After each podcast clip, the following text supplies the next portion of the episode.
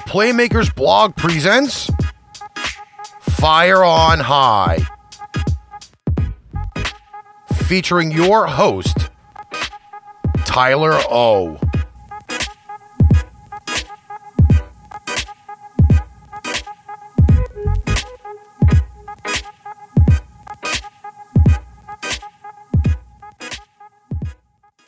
What's going on, everyone? Welcome to episode one of the Fire on High podcast, hosted by me, Tyler Oginski. This podcast was created with two things in mind. First and foremost, help you, the listener, win their fantasy championship, and two, do it in a concise fashion. And my aim is to deliver you championship content in 20 minutes or less. With that said, let's get started. This is going to be part one of a four part series, each going over a major fantasy position. I will give you my guys, the guy I intend on drafting, and the guys I believe will help you win your championships. I will also then give you the players I do not intend on owning this year. I have to note that there isn't a single player who I would never own. If the value's there, I'll take it. When I mention guys that I like or dislike, it's not only about their 2020 outlook, but the value relative to ADP or average draft position. And I'm pulling this ADP from Fantasy Pros and will be using half PPR. Before we jump in, I wanted to quickly explain some of my big picture strategies for this year considering its uniqueness. COVID 19 is going to have an immense impact on the 2020 NFL season. I would argue it already has. As a fantasy football analyst, it's my job to react to the news and create a strategy around it. With that said, team continuity is going to be one of the most important things this year. With the NFL official opt out behind us, we can now look ahead. There haven't been any official offseason programs. There have been no preseason games. Everything has been done over Zoom calls. Players will have only two weeks in padded practice before games, assuming there are no outbreaks when those padded practices start. As COVID 19 is new, there's no real blueprint for this, so we must make assumptions. With that said, I'm generally avoiding rookies this year. No, that doesn't mean I'm going to pass on Clyde Edwards Helaire in the second round or completely fade every rookie wide receiver. It just means that someone else is likely going to take these rookies before me. There's always a time and a place to draft every player, but in my research, my mocks, my best balls, what have you, I've been leaving the draft with very few rookies. Usually one or two, but very few. The learning curve in the NFL is also not very easy, and the learning curve just got a hell of a lot steeper this summer with no offseason. I'm also generally fading players on new teams. This is something I look at on a more player to player basis, but again, after months of research, I walked away with very few players on new teams. It's fair to speculate that veteran players on new teams will feel fare better than rookies, but I'm still a little skeptical. I am prioritizing players with a favorable early season schedule. Typically, I wouldn't suggest using early season schedule as a factor in rankings. You know, perhaps using it as a tiebreaker between a few players would be my suggestion in years past. But with COVID 19, things get real mucked up real quickly. I wholeheartedly believe the NFL will start on time, but after that, I really don't know what to say. With the threat of the season possibly ending early, the early season schedule for me has a larger impact on my draft strategy than before, especially if we see, say, an eight game season. This is my approach I'm taking with all positions. It doesn't mean I won't walk away with any rookies or vets on new squads or players with tough early season schedules. It just means I have a lot of these guys ranked lower than the consensus. Now that we got that out of the way, let's start with the QBs I like and dislike. For the sake of this podcast, I'm assuming a 12 man single QB league. I love the Superflex guys. I play in multiple, but I get the general sense that this isn't the norm for the majority of fantasy players. If you want to chat Superflex strategy, you can find me on Twitter. I also employ the late round QB strategy, as there's a plethora of data that should suggest this is quite optimal in single QB leagues, especially in you know 10 or 12 man. Most of my likes are absolutely meant to be streaming options that could possibly turn into long term fantasy starters. The idea is that you invest almost no draft capital in these guys, and you get a guy who's serviceable, and then maybe after four or five weeks he becomes a long term starter. If not, you drop him, and it's, it's no big deal. Most of the time, I advocate for saving those early and mid draft round picks in other positions besides quarterback, especially in the singles QB league. So these are some of the later guys I really like and guys I think I will be owning this year. First up is going to be Jimmy Garoppolo. His ADP is at QB 19. So he, he actually finished last season as QB 14, so that's already looking good. And that was his first real full season with one of the sharpest offensive minds in the NFL in Kyle Shanahan. You know, the biggest and truest knock on Jimmy G as a fantasy asset is that the 49ers are not only dominant on defense, but they're also one of the best running teams in the NFL. They're known as a running team, and they're probably going to be a good running team. Those are valid concerns. But, you know, the 49ers still average about 30 pass attempts a game. Not perfect, but at the same time, more than doable and efficient offense. And Jimmy G was not only third in yards per attempt at 8.4, but he's also seven in TD rate at 5.7. You know, he has the ability to spike on certain weeks, and he's an efficient passer on a great offense. Those are good things. Not only that, I think he's secretly loaded, or the 49ers, I should say, are secretly loaded with offensive weapons. Everyone knows about George Kittle. Aiyuk's going to get an opportunity. I like what I saw. We'll have to see. We know there's a Deebo injury, so that's a little scary. So I think people are really writing him off. But you, you got to bring up man Jalen Hurd. Kendrick Bourne's pretty solid. The running backs on that team are great. You know, I, I just think that there is an elite offensive line, good players. Things are going to be looking good. Jimmy G is in a prime spot to finish as a top 12 quarterback this year. And then, on top of all those reasons, the real reason I love Jimmy G is that early season schedule.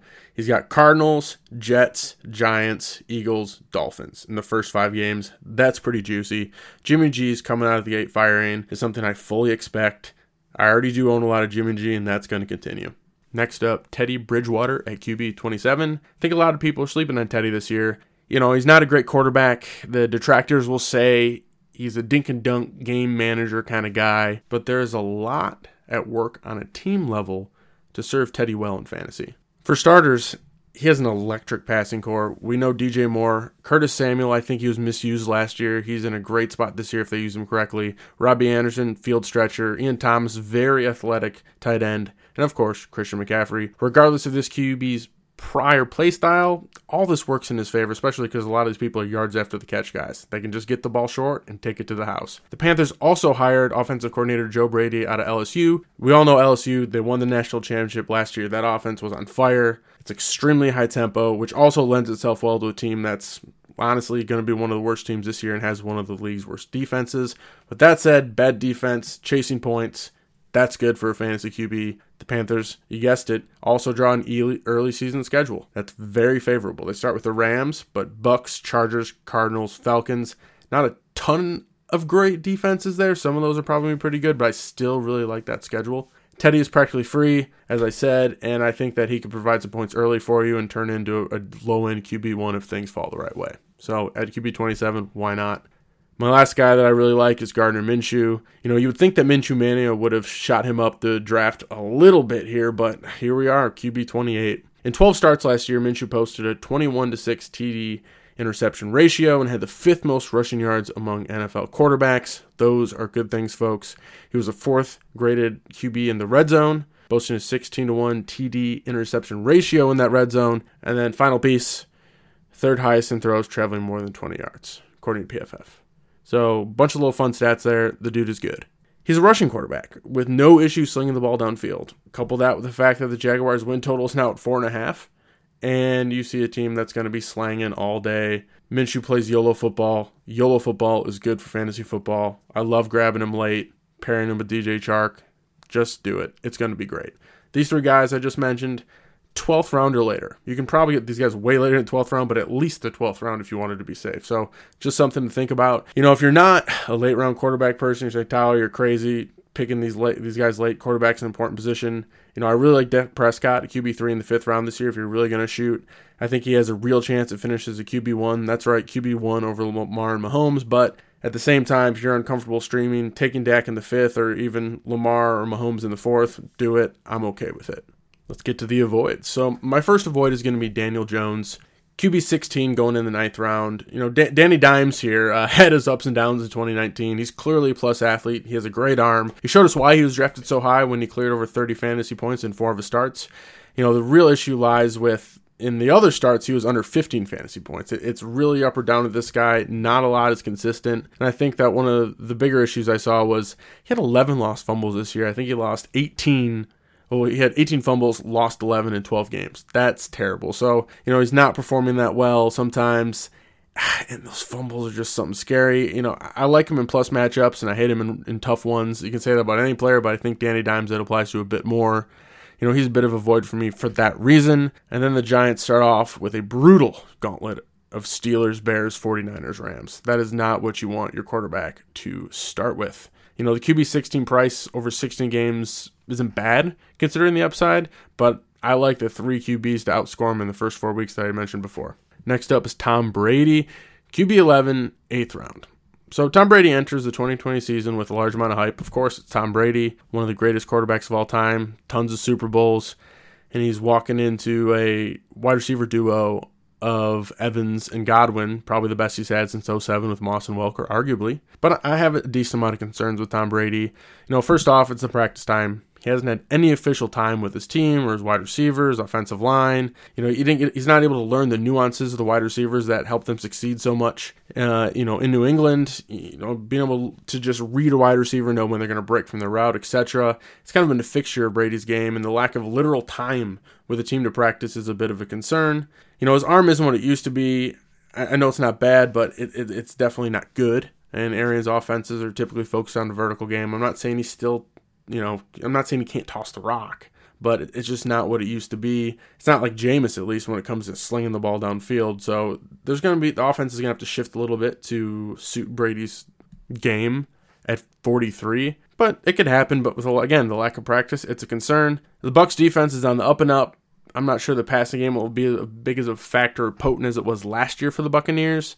There's too many red flags with Brady at his QB11 price for me. I think QB11 is more of his ceiling. I'm not drafting players at their ceiling, so it's an avoid, even though he does have a mediocre schedule out the gate.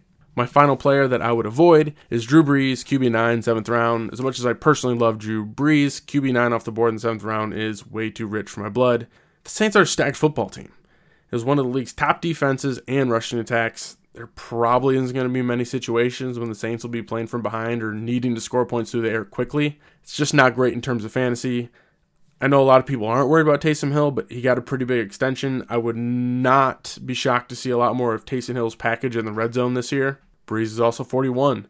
He undoubtedly looked sharp last year, but the age cliff becomes steeper and steeper the older you get, and I'd rather be one year ahead of it than one year behind it you know, just for all of these reasons, he's a pretty easy avoid with that seventh round price. Just wait till we get later. So to wrap things up for this quarterback episode, uh, first of all, I, I, gave a little bit of my uh, why and strategy for this year. Uh, they'll be implemented when I'm talking about my running backs, my wide receivers, my tight ends, what have you. That's going to be it for the episode. Uh, quarterbacks I like: Jimmy G, Teddy Bridgewater, Gardner Minshew, and Dak Prescott.